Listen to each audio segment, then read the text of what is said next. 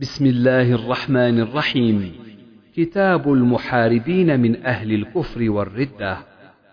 قول الله تعالى إنما جزاء الذين يحاربون الله ورسوله ويسعون في الأرض فسادا أن يقتلوا أو يصلبوا أو تقطع أيديهم وأرجلهم من خلاف أو ينفوا من الأرض. حدثنا علي بن عبد الله حدثنا الوليد بن مسلم حدثنا الأوزاعي حدثني يحيى بن أبي كثير قال حدثني أبو قلابة الجرمي عن أنس رضي الله عنه قال قدم على النبي صلى الله عليه وسلم نفر من عكل فأسلموا فاجتووا المدينة فأمرهم أن يأتوا إبل الصدقة فيشربوا من أبوالها وألبانها ففعلوا فصحوا فارتدوا وقتلوا رعاتها واستاقوا فبعث في آثارهم فأتي بهم فقطع أيديهم وأرجلهم وسمل أعينهم ثم لم يحسمهم حتى ماتوا. باب لم يحسم النبي صلى الله عليه وسلم المحاربين من أهل الردة حتى هلكوا.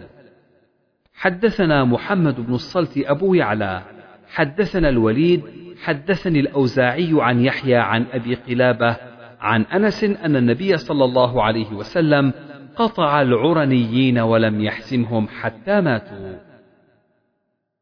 باب لم يسقى المرتدون المحاربون حتى ماتوا.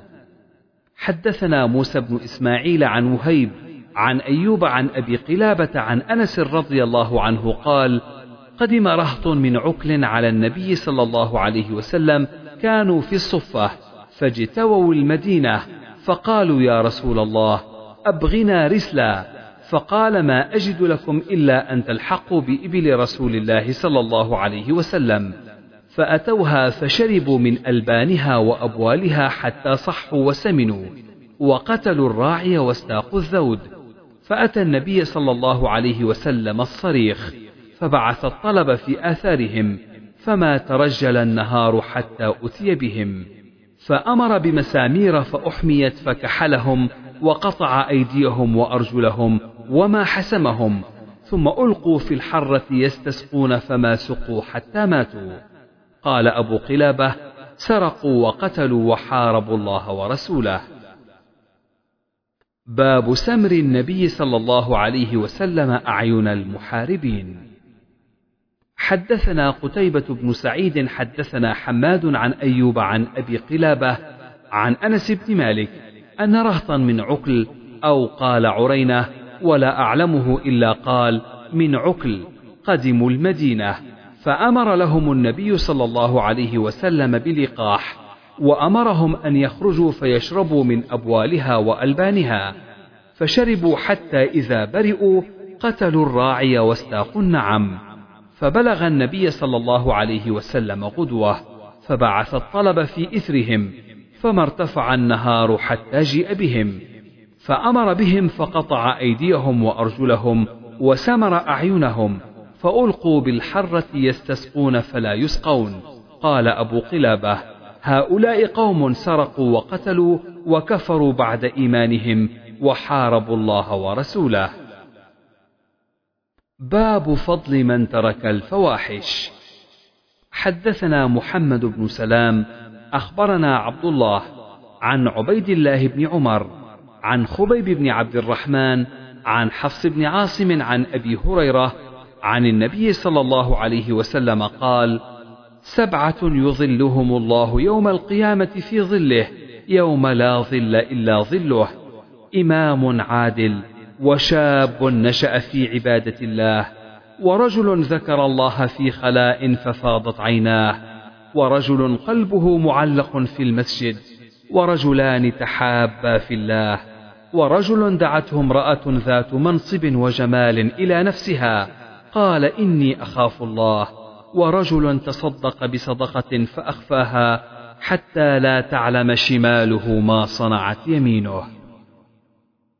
حدثنا محمد بن أبي بكر حدثنا عمر بن علي وحدثني خليفة حدثنا عمر بن علي حدثنا أبو حازم عن سهل بن سعد الساعدي قال النبي صلى الله عليه وسلم من توكل لي ما بين رجليه وما بين لحييه توكلت له بالجنة.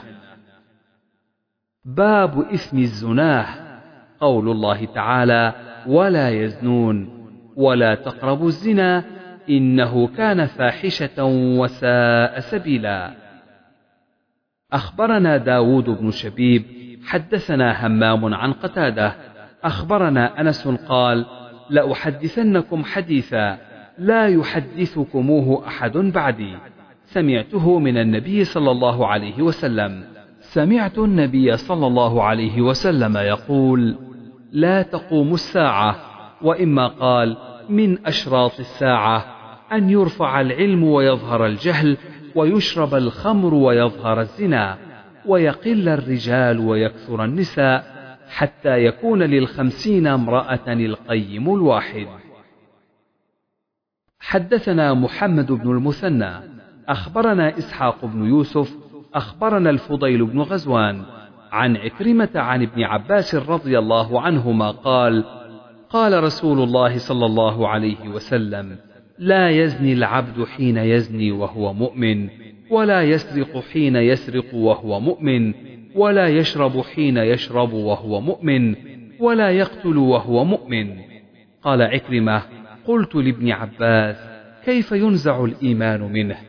قال هكذا وشبك بين أصابعه ثم أخرجها فإن تاب عاد إليه هكذا وشبك بين أصابعه حدثنا آدم حدثنا شعبة عن الأعمش عن ذكوان عن أبي هريرة قال قال النبي صلى الله عليه وسلم لا يزني الزاني حين يزني وهو مؤمن ولا يسرق حين يسرق وهو مؤمن ولا يشرب حين يشربها وهو مؤمن والتوبة معروضة بعد. حدثنا عمرو بن علي، حدثنا يحيى، حدثنا سفيان، قال حدثني منصور وسليمان عن أبي وائل، عن أبي ميسرة عن عبد الله رضي الله عنه قال: قلت يا رسول الله أي الذنب أعظم؟ قال أن تجعل لله ندا وهو خلقك. قلت ثم أي؟ قال أن تقتل ولدك من أجل أن يطعم معك. قلت ثم أي قال أن تزاني حليلة جارك قال يحيى وحدثنا سفيان حدثني واصل عن أبي وائل عن عبد الله. قلت يا رسول الله مثله. قال عمرو فذكرته لعبد الرحمن وكان حدثنا عن سفيان عن الأعمش ومنصور وواصل عن أبي وائل عن أبي ميسرة قال دعه دعه. باب رجم المحصن. وقال الحسن من زنى بأخته حده حد الزاني. حدثنا آدم حدثنا شعبة حدثنا سلمة بن كهيل. قال سمعت الشعبي يحدث عن علي رضي الله عنه حين رجم المرأة يوم الجمعة وقال قد رجمتها بسنة رسول الله صلى الله عليه وسلم. حدثني إسحاق حدثنا خالد عن الشيباني. سألت عبد الله بن أبي أوفى هل رجم رسول الله صلى الله عليه وسلم؟ قال نعم. قلت قبل سورة النور أم بعد؟ قال لا أدري. حدثنا محمد بن مقاتل أخبرنا عبد الله أخبرنا يونس عن ابن شهاب قال حدثني أبو سلمة بن عبد الرحمن عن جابر بن عبد الله الأنصاري أن رجلا من أسلم أتى رسول الله صلى الله عليه وسلم فحدثه أنه قد زنى فشهد على نفسه أربع شهادات.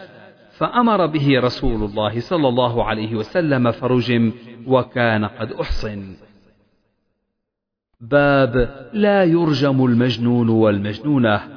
وقال علي لعمر أما علمت أن القلم رفع عن المجنون حتى يفيق وعن الصبي حتى يدرك وعن النائم حتى يستيقظ.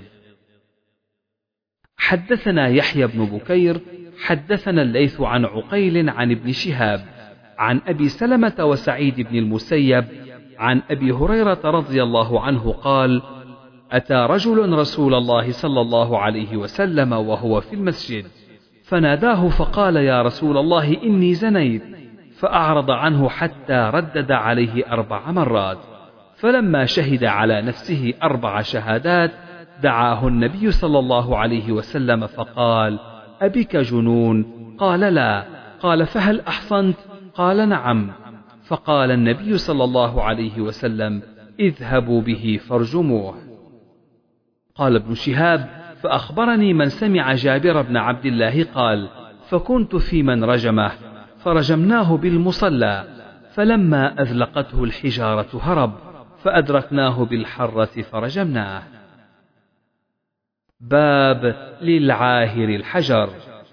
حدثنا أبو الوليد حدثنا الليث عن ابن شهاب عن عروة عن عائشة رضي الله عنها قالت اختصم سعد وابن زمعة فقال النبي صلى الله عليه وسلم هو لك يا عبد بن زمعة الولد للفراش واحتجبي منه يا سودة. زاد لنا قتيبة عن الليث وللعاهر الحجر. حدثنا آدم حدثنا شعبة حدثنا محمد بن زياد. قال سمعت أبا هريرة قال النبي صلى الله عليه وسلم الولد للفراش وللعاهر الحجر. باب الرجم في البلاط. حدثنا محمد بن عثمان حدثنا خالد بن مخلد عن سليمان. حدثني عبد الله بن دينار عن ابن عمر رضي الله عنهما قال أتي رسول الله صلى الله عليه وسلم بيهودي ويهودية قد أحدثا جميعا. فقال لهم ما تجدون في كتابكم؟ قالوا إن أحبارنا أحدثوا تحميم الوجه والتشبيه قال عبد الله بن سلام ادعهم يا رسول الله بالتوراة. فأتي بها فوضع أحدهم يده على آية الرجم وجعل يقرأ ما قبلها وما بعدها. فقال له ابن سلام ارفع يدك فإذا آية الرجم تحت يده فأمر بهما رسول الله صلى الله عليه وسلم فرجما. قال ابن عمر فرجما عند البلاط فرأيت اليهودي أجنأ عليها. باب الرجم بالمصلى. حدثنا محمود حدثنا عبد الرزاق أخبرنا معمر عن الزهري عن أبي سلمة عن جابر أن رجلا من أسلم جاء النبي صلى الله عليه وسلم فاعترف بالزنا فأعرض عنه النبي صلى الله عليه وسلم حتى شهد على نفسه أربع مرات. قال له النبي صلى الله عليه وسلم أبك جنون؟ قال لا. قال أحصنت؟ قال نعم. فأمر به فرجم بالمصلى. فلما أزلقته الحجارة فر فأدرك فرجم حتى مات. فقال له النبي صلى الله عليه وسلم خيرا وصلى عليه. لم يقل يونس وابن جريج عن الزهري فصلى عليه. باب من أصاب ذنبا دون الحد فأخبر الإمام فلا عقوبة عليه بعد التوبة إذا جاء مستفتيا. قال عطاء لم يعاقبه النبي صلى الله عليه وسلم. وقال ابن جريج ولم يعاقب الذي جامع في رمضان. ولم يعاقب عمر صاحب الظبي.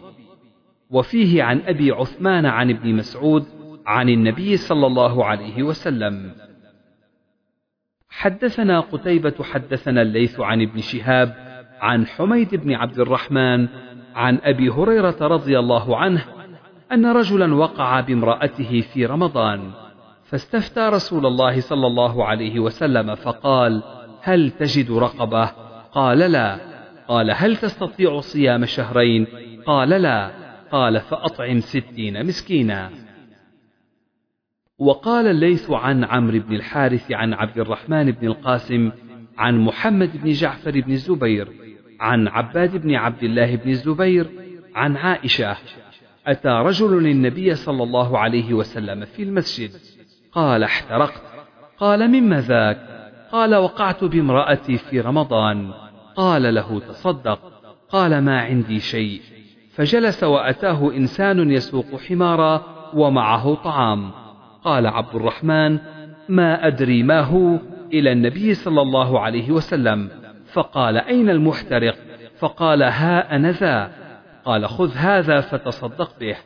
قال على أحوج مني ما لأهلي طعام. قال فكلوه. قال أبو عبد الله الحديث الأول أبين.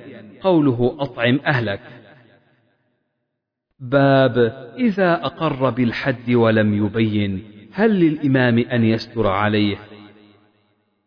حدثني عبد القدوس بن محمد حدثني عمرو بن عاصم الكلابي حدثنا همام عن يحيى حدثنا إسحاق بن عبد الله بن أبي طلحة عن أنس بن مالك رضي الله عنه قال كنت عند النبي صلى الله عليه وسلم فجاءه رجل فقال يا رسول الله إني أصبت حدا فأقمه علي. قال ولم يسأله عنه. قال وحضرت الصلاة فصلى مع النبي صلى الله عليه وسلم. فلما قضى النبي صلى الله عليه وسلم الصلاة قام إليه الرجل فقال يا رسول الله إني أصبت حدا فأقم في كتاب الله. قال أليس قد صليت معنا؟ قال نعم. قال فإن الله قد غفر لك ذنبك أو قال حدك. باب هل يقول الإمام للمقر لعلك لمست أو غمزت؟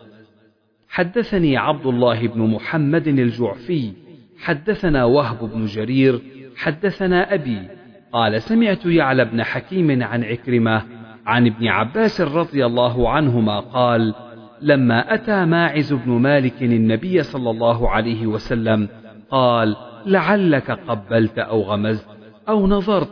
قال لا يا رسول الله. قال أنكتها لا يكني.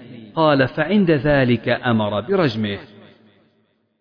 باب سؤال الإمام المقر هل أحصنت؟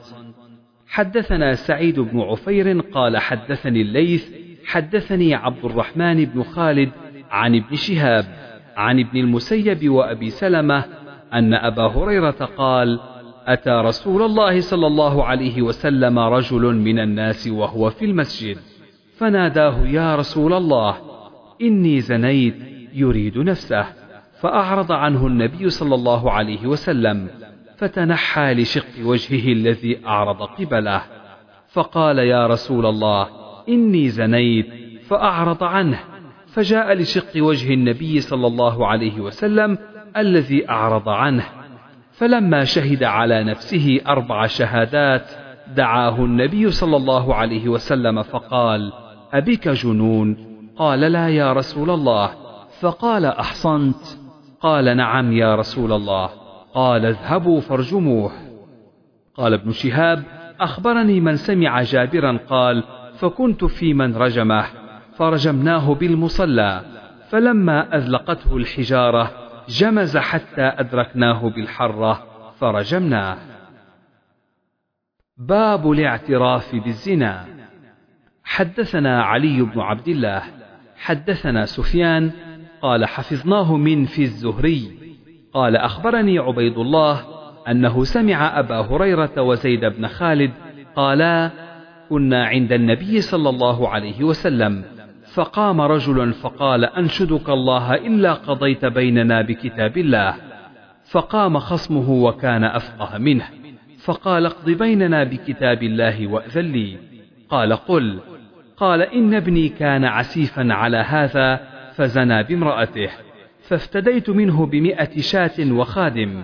ثم سألت رجالا من أهل العلم فأخبروني أن على ابني جلد مئة وتغريب عام وعلى امرأته الرجم. فقال النبي صلى الله عليه وسلم والذي نفسي بيده لأقضين بينكما بكتاب الله جل ذكره. المئة شاة والخادم رد وعلى ابنك جلد مئة وتغريب عام واغد يا أنيس على امرأة هذا فإن اعترفت فارجمها فغدا عليها فاعترفت فرجمها. قلت لسفيان لم يقل فأخبروني أن على ابن الرجم. فقال أشك فيها من الزهري فربما قلتها وربما سكت. حدثنا علي بن عبد الله حدثنا سفيان عن الزهري عن عبيد الله عن ابن عباس رضي الله عنهما قال قال عمر لقد خشيت أن يطول بالناس زمان حتى يقول قائل لا نجد الرجم في كتاب الله فيضل بترك فريضة أنزلها الله. ألا وإن الرجم حق على من زنى وقد أحصن إذا قامت البينة أو كان الحمل أو الاعتراف. قال سفيان كذا حفظت ألا وقد رجم رسول الله صلى الله عليه وسلم ورجمنا بعده. باب رجم الحبلى من الزنا إذا أحصنت. حدثنا عبد العزيز بن عبد الله حدثني إبراهيم بن سعد عن صالح عن ابن شهاب عن عبيد الله بن عبد الله بن عتبة بن مسعود عن ابن عباس قال كنت أقرئ رجالا من المهاجرين منهم عبد الرحمن بن عوف فبينما أنا في منزله بمنى وهو عند عمر بن الخطاب في آخر حجة حجها إذ رجع إلي عبد الرحمن فقال لو رأيت رجلا أتى أمير المؤمنين اليوم فقال يا أمير المؤمنين هل لك في فلان؟ يقول لو قد مات عمر لقد بايعت فلانا. فوالله ما كانت بيعة أبي بكر إلا فلتة فتمت. فغضب عمر ثم قال إني إن شاء الله لقائم العشية في الناس فمحذرهم هؤلاء الذين يريدون أن يغصبوهم أمورهم. قال عبد الرحمن فقلت يا أمير المؤمنين لا تفعل فإن الموسم يجمع رعاع الناس وغوغاءهم فإنهم هم الذين يغلبون على قربك حين تقوم في الناس وأنا أخشى أن تقوم فتقول مقالة يطيرها عنك كل مطير وأن لا يعوها وأن لا يضعوها على مواضعها فأمهل حتى تقدم المدينة. فإنها دار الهجرة والسنة فتخلص بأهل الفقه وأشراف الناس. فتقول ما قلت متمكنا فيعي أهل العلم مقالتك ويضعونها على مواضعها. فقال عمر أما والله إن شاء الله لأقومن بذلك أول مقام أقومه بالمدينة. قال ابن عباس فقدمنا المدينة في عقب ذي الحجة فلما كان يوم الجمعة عجلنا الرواح حين زاغت الشمس حتى أجد سعيد بن زيد بن عمرو بن نفيل جالسا إلى ركن المنبر. فجلست حوله تمس ركبتي ركبته فلم أنشب أن خرج عمر بن الخطاب. فلما رأيته مقبلا قلت لسعيد بن زيد بن عمرو بن نفيل ليقولن العشية مقالة لم يقلها منذ استخلف. فأنكر علي وقال ما عسيت أن يقول ما لم يقل قبله. فجلس عمر على المنبر. فلما سكت المؤذنون قام فأثنى على الله بما هو أهله ثم قال أما بعد فإني قائل لكم مقالة قد قدر لي أن أقولها لا أدري لعلها بين يدي أجلي. فمن عقلها ووعاها فليحدث بها حيث انتهت به راحلته. ومن خشي ألا يعقلها فلا أحل لأحد أن يكذب علي. إن الله بعث محمدا صلى الله عليه وسلم بالحق وأنزل عليه الكتاب فكان مما أنزل الله آية الرجم فقرأناها وعقلناها ووعيناها. رجم رسول الله صلى الله عليه وسلم ورجمنا بعده. فأخشى إن طال بالناس زمان أن يقول قائل والله ما نجد آية الرجم في كتاب الله. فيضل بترك فريضة أنزلها الله. والرجم في كتاب الله حق على من زنى إذا أحصن من الرجال والنساء. إذا قامت البينة أو كان الحبل أو الاعتراف. ثم إنا كنا نقرأ فيما نقرأ من كتاب الله.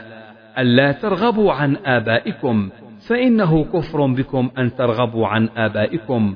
وإن كفرا بكم أن ترغبوا عن آبائكم ألا ثم إن رسول الله صلى الله عليه وسلم قال لا تطروني كما أطري عيسى بن مريم وقولوا عبد الله ورسوله. ثم إنه بلغني أن قائلا منكم يقول والله لو مات عمر بايعت فلانا. فلا يغترن امرؤ أن يقول إنما كانت بيعة أبي بكر فلتة وتمت ألا وإنها قد كانت كذلك ولكن الله وقى شرها. وليس منكم من تقطع الأعناق إليه مثل أبي بكر. من بايع رجلا عن غير مشورة من المسلمين فلا يبايع هو ولا الذي بايعه تغرة أن يقتلى. وإنه قد كان من خبرنا حين توفى الله نبيه صلى الله عليه وسلم إلا أن الأنصار خالفونا واجتمعوا بأسرهم في سقيفة بني ساعدة وخالف عنا علي والزبير ومن معهما. واجتمع المهاجرون إلى أبي بكر. فقلت لأبي بكر يا أبا بكر انطلق بنا إلى إخواننا هؤلاء من الأنصار. فانطلقنا نريدهم. فلما دنونا منهم لقينا منهم رجلان صالحان. فذكرا ما تمالى عليه القوم فقال أين تريدون يا معشر المهاجرين؟ فقلنا نريد إخواننا هؤلاء من الأنصار. فقالا لا عليكم ألا تقربوهم أقضوا أمركم. فقلت والله لنأتينهم. فانطلقنا حتى أتيناهم في سقيفة بني ساعدة. فإذا رجل مزمل بين ظهرانيهم فقلت من هذا؟ فقالوا هذا سعد بن عبادة. فقلت ما له؟ قالوا يوعك. فلما جلسنا قليلا تشهد خطيبهم فأثنى على الله بما هو أهله ثم قال أما بعد فنحن أنصار الله وكتيبة الإسلام وأنتم معشر المهاجرين رهط وقد دفت دافة من قومكم فإذا هم يريدون أن يختزلونا من أصلنا وأن يحضنونا من الأمر. فلما سكت أردت أن أتكلم وكنت زورت مقالة أعجبتني أريد أن أقدمها بين يدي أبي بكر وكنت أداري منه بعض الحد. فلما أردت أن أتكلم قال أبو بكر على رسلك فكرهت أن أغضبه. فتكلم أبو بكر فكان هو أحلم مني وأوقر.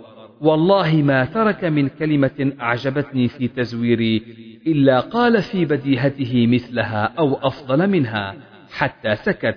فقال ما ذكرتم فيكم من خير فأنتم له أهل ولن يعرف هذا الأمر إلا لهذا الحي من قريش. هم أوسط العرب نسبا ودارا. وقد رضيت لكم أحد هذين الرجلين فبايعوا أيهما شئتم. فأخذ بيدي وبيد أبي عبيدة بن الجراح وهو جالس بيننا. فلم أكره مما قال غيرها. كان والله أن أقدم فتضرب عنقي لا يقربني ذلك من إثم أحب إلي من أن أتأمر على قوم فيهم أبو بكر. اللهم إلا أن تسول إلي نفسي عند الموت شيئا لا أجده الآن. فقال قائل من الأنصار أنا جذيلها المحكك وعذيقها المرجب. منا أمير ومنكم أمير يا معشر قريش. فكثر اللغط وارتفعت الأصوات حتى فرغت من الاختلاف. فقلت بسط يدك يا أبا بكر. فبسط يده فبايعته وبايعه المهاجرون. ثم بايعته الأنصار ونزونا على سعد بن عبادة فقال قائل منهم قتلتم سعد بن عبادة. فقلت قتل الله سعد بن عبادة. قال عمر وإنا والله ما وجدنا فيما حضرنا من أمر أقوى من مبايعة أبي بكر. خشينا إن فارقنا القوم ولم تكن بيعة أن يبايعوا رجلا منهم بعدنا. فإما بايعناهم على ما لا نرضى وإما نخالفهم فيكون فساد. فمن بايع رجلا على غير مشورة من المسلمين فلا يتابع هو ولا الذي بايعه تغرة أن يقتلا باب البكران يجلدان وينفيان. الزانية والزاني فاجلدوا كل واحد منهما مئة جلدة ولا تأخذكم بهما رأفة في دين الله إن كنتم تؤمنون بالله واليوم الآخر وليشهد عذابهما طائفة من المؤمنين. الزاني لا ينكح إلا زانية أو مشركة والزانية لا ينكحها إلا زان أو مشرك وحرم ذلك على المؤمنين. قال ابن عيينة رأفة إقامة الحدود. حدثنا مالك بن إسماعيل حدثنا عبد العزيز أخبرنا ابن شهاب عن عبيد الله بن عبد الله بن عتبة عن زيد بن خالد الجهني قال سمعت النبي صلى الله عليه وسلم يأمر في من زنى ولم يحصن جلد مئة وتغريب عام. قال ابن شهاب وأخبرني عروة بن الزبير أن عمر بن الخطاب غرب ثم لم تزل تلك السنة. حدثنا يحيى بن بكير حدثنا الليث عن عقيل عن ابن شهاب عن سعيد بن المسيب عن أبي هريرة رضي الله عنه أن رسول الله صلى الله عليه وسلم قضى في من زنى ولم يحصن بنفي عام بإقامة الحد عليه. باب نفي أهل المعاصي والمخنثين. حدثنا مسلم بن إبراهيم حدثنا هشام حدثنا يحيى عن عكرمة عن ابن عباس رضي الله عنهما قال لعن النبي صلى الله عليه وسلم المخنثين من الرجال والمترجلات من النساء وقال أخرجوهم من بيوتكم وأخرج فلانا وأخرج فلانا. باب من أمر غير الإمام بإقامة الحد غائبا عنه. حدثنا عاصم بن علي حدثنا ابن أبي ذئب عن الزهري عن عبيد الله عن أبي هريرة وزيد بن خالد أن رجلا من الأعراب جاء إلى النبي صلى الله عليه وسلم وهو جالس فقال يا رسول الله اقض بكتاب الله فقام خصمه فقال صدق اقض له يا رسول الله بكتاب الله إن ابني كان عسيفا على هذا فزنى بامرأته. فأخبروني أن على ابن الرجم فافتديت بمئة من الغنم ووليدة ثم سألت أهل العلم فزعموا أن ما على ابني جلد مئة وتغريب عام فقال والذي نفسي بيده لأقضين بينكما بكتاب الله أما الغنم والوليدة فرد عليك وعلى ابنك جلد مئة وتغريب عام وأما أنت يا أنيس فاغد على امرأة هذا فارجمها فغدا أنيس فرجمها. باب قول الله تعالى ومن لم يستطع منكم طولا أن ينكح المحصنات المؤمنات فمما ملكت أيمانكم من فتياتكم المؤمنات والله أعلم بإيمانكم بعضكم من بعض فانكحوهن بإذن أهلهن وآتوهن أجورهن بالمعروف محصنات غير مسافحات ولا متخذات أخدان. فإذا أحصن فإن أتين بفاحشة فعليهن نصف ما على المحصنات من العذاب. ذلك لمن خشي العنة منكم وأن تصبروا خير لكم والله غفور رحيم. باب إذا زنت الأمة. حدثنا عبد الله بن يوسف أخبرنا مالك عن ابن شهاب عن عبيد الله بن عبد الله عن أبي هريرة وزيد بن خالد رضي الله عنهما أن رسول الله صلى الله عليه وسلم سئل عن الأمة إذا زنت ولم تحصن قال إذا زنت فاجلدوها ثم إن زنت فاجلدوها ثم إن زنت فاجلدوها ثم بيعوها ولو بضفير قال ابن شهاب لا أدري بعد الثالثة أو الرابعة باب لا يسرب على الأمة إذا زنت ولا تنفى.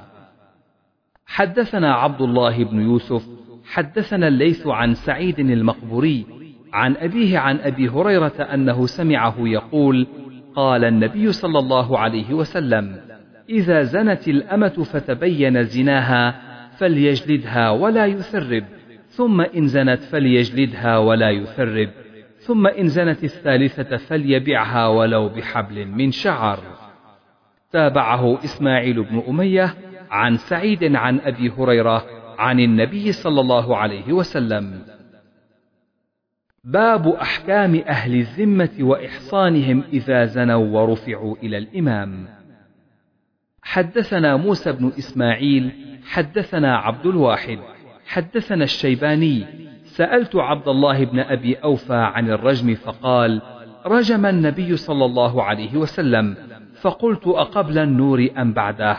قال لا أدري.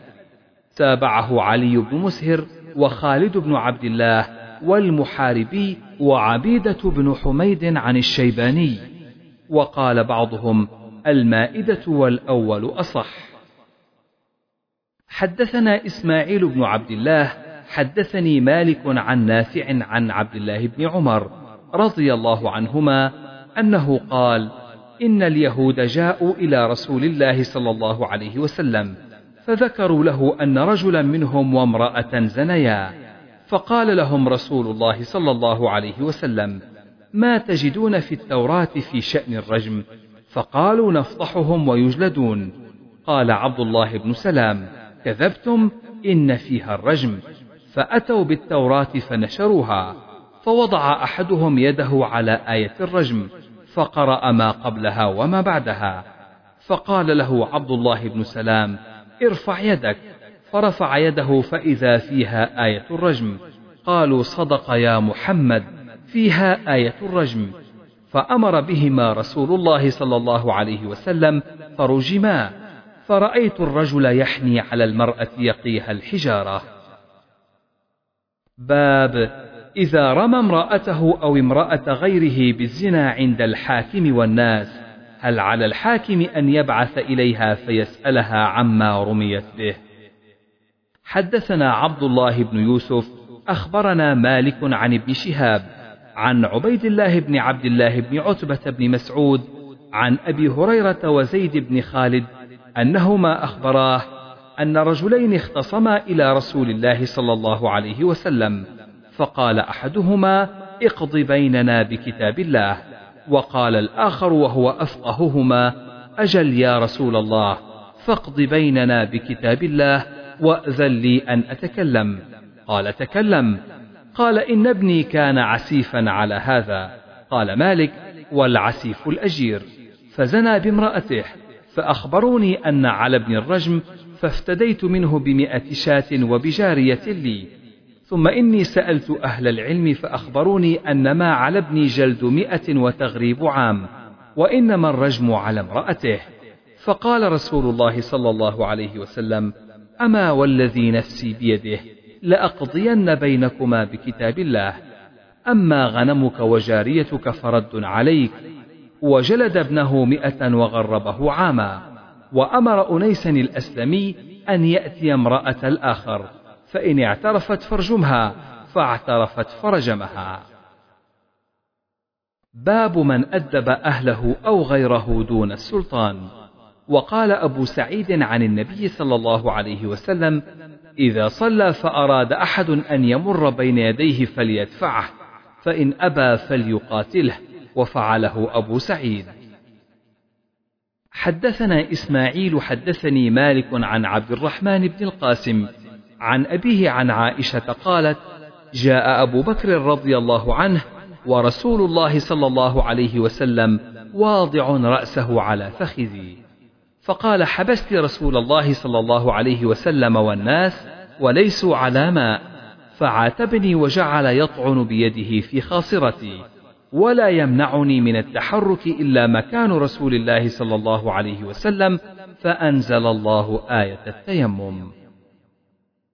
حدثنا يحيى بن سليمان حدثني ابن وهب أخبرني عمرو أن عبد الرحمن بن القاسم حدثه عن أبيه عن عائشة قالت أقبل أبو بكر فلكزني لكزة شديدة وقال حبست الناس في قلادة فبالموت لمكان رسول الله صلى الله عليه وسلم وقد أوجعني نحوه.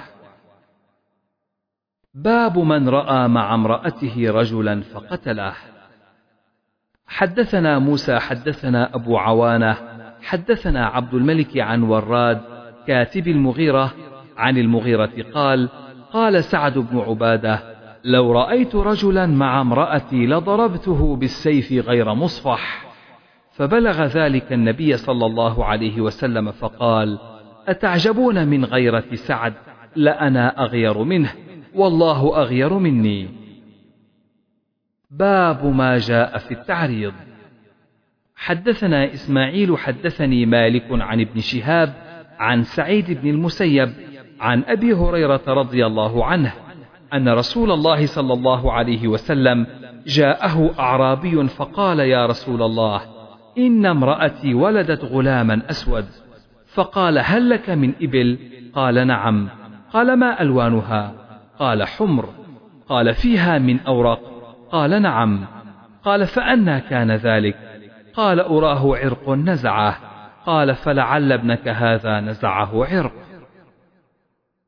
باب كم التعزير والأدب؟ حدثنا عبد الله بن يوسف حدثنا الليث. حدثني يزيد بن أبي حبيب عن بكير بن عبد الله عن سليمان بن يسار عن عبد الرحمن بن جابر بن عبد الله عن أبي بردة رضي الله عنه قال كان النبي صلى الله عليه وسلم يقول لا يجلد فوق عشر جلدات إلا في حد من حدود الله. حدثنا عمرو بن علي حدثنا فضيل بن سليمان حدثنا مسلم بن أبي مريم حدثني عبد الرحمن بن جابر عمن سمع النبي صلى الله عليه وسلم قال لا عقوبة فوق عشر ضربات إلا في حد من حدود الله. حدثنا يحيى بن سليمان حدثني ابن وهب أخبرني عمرو أن بكيرا حدثه قال بينما أنا جالس عند سليمان بن يسار إذ جاء عبد الرحمن بن جابر فحدث سليمان بن يسار. ثم أقبل علينا سليمان بن يسار فقال حدثني عبد الرحمن بن جابر أن أباه حدثه أنه سمع أبا بردة الأنصاري قال سمعت النبي صلى الله عليه وسلم يقول لا تجلدوا فوق عشرة أسواط إلا في حد من حدود الله حدثنا يحيى بن بكير حدثنا الليث عن عقيل عن ابن شهاب حدثنا أبو سلمة أن أبا هريرة رضي الله عنه قال نهى رسول الله صلى الله عليه وسلم عن الوصال. فقال له رجال من المسلمين فإنك يا رسول الله تواصل. فقال رسول الله صلى الله عليه وسلم أيكم مثلي؟ إني أبيت يطعمني ربي ويسقين. فلما أبوا أن ينتهوا عن الوصال واصل بهم يوما ثم يوما. ثم رأوا الهلال فقال لو تأخر لزدتكم كالمنكل بهم حين أبوا. تابعه شعيب ويحيى بن سعيد ويونس عن الزهري وقال عبد الرحمن بن خالد عن ابن شهاب عن سعيد عن أبي هريرة عن النبي صلى الله عليه وسلم. حدثني عياش بن الوليد حدثنا عبد الأعلى حدثنا معمر عن الزهري عن سالم عن عبد الله بن عمر أنهم كانوا يضربون على عهد رسول الله صلى الله عليه وسلم إذا اشتروا طعاما جزافا أن يبيعوه في مكانهم حتى يؤوه إلى رحالهم. حدثنا عبدان أخبرنا عبد الله أخبرنا يونس عن الزهري أخبرني عروة عن عائشة رضي الله عنها قالت: ما انتقم رسول الله صلى الله عليه وسلم لنفسه في شيء يؤتى إليه حتى ينتهك من حرمات الله فينتقم لله. باب من أظهر الفاحشة واللطخ والتهمة بغير بينة. حدثنا علي حدثنا سفيان قال الزهري عن سهل بن سعد قال شهدت المتلاعنين وأنا ابن خمس عشرة فرق بينهما فقال زوجها كذبت عليها إن أمسكتها قال فحفظت ذاك من الزهري. إن جاءت به كذا وكذا فهو وإن جاءت به كذا وكذا كأنه وحرة فهو. وسمعت الزهري يقول جاءت به للذي يكره.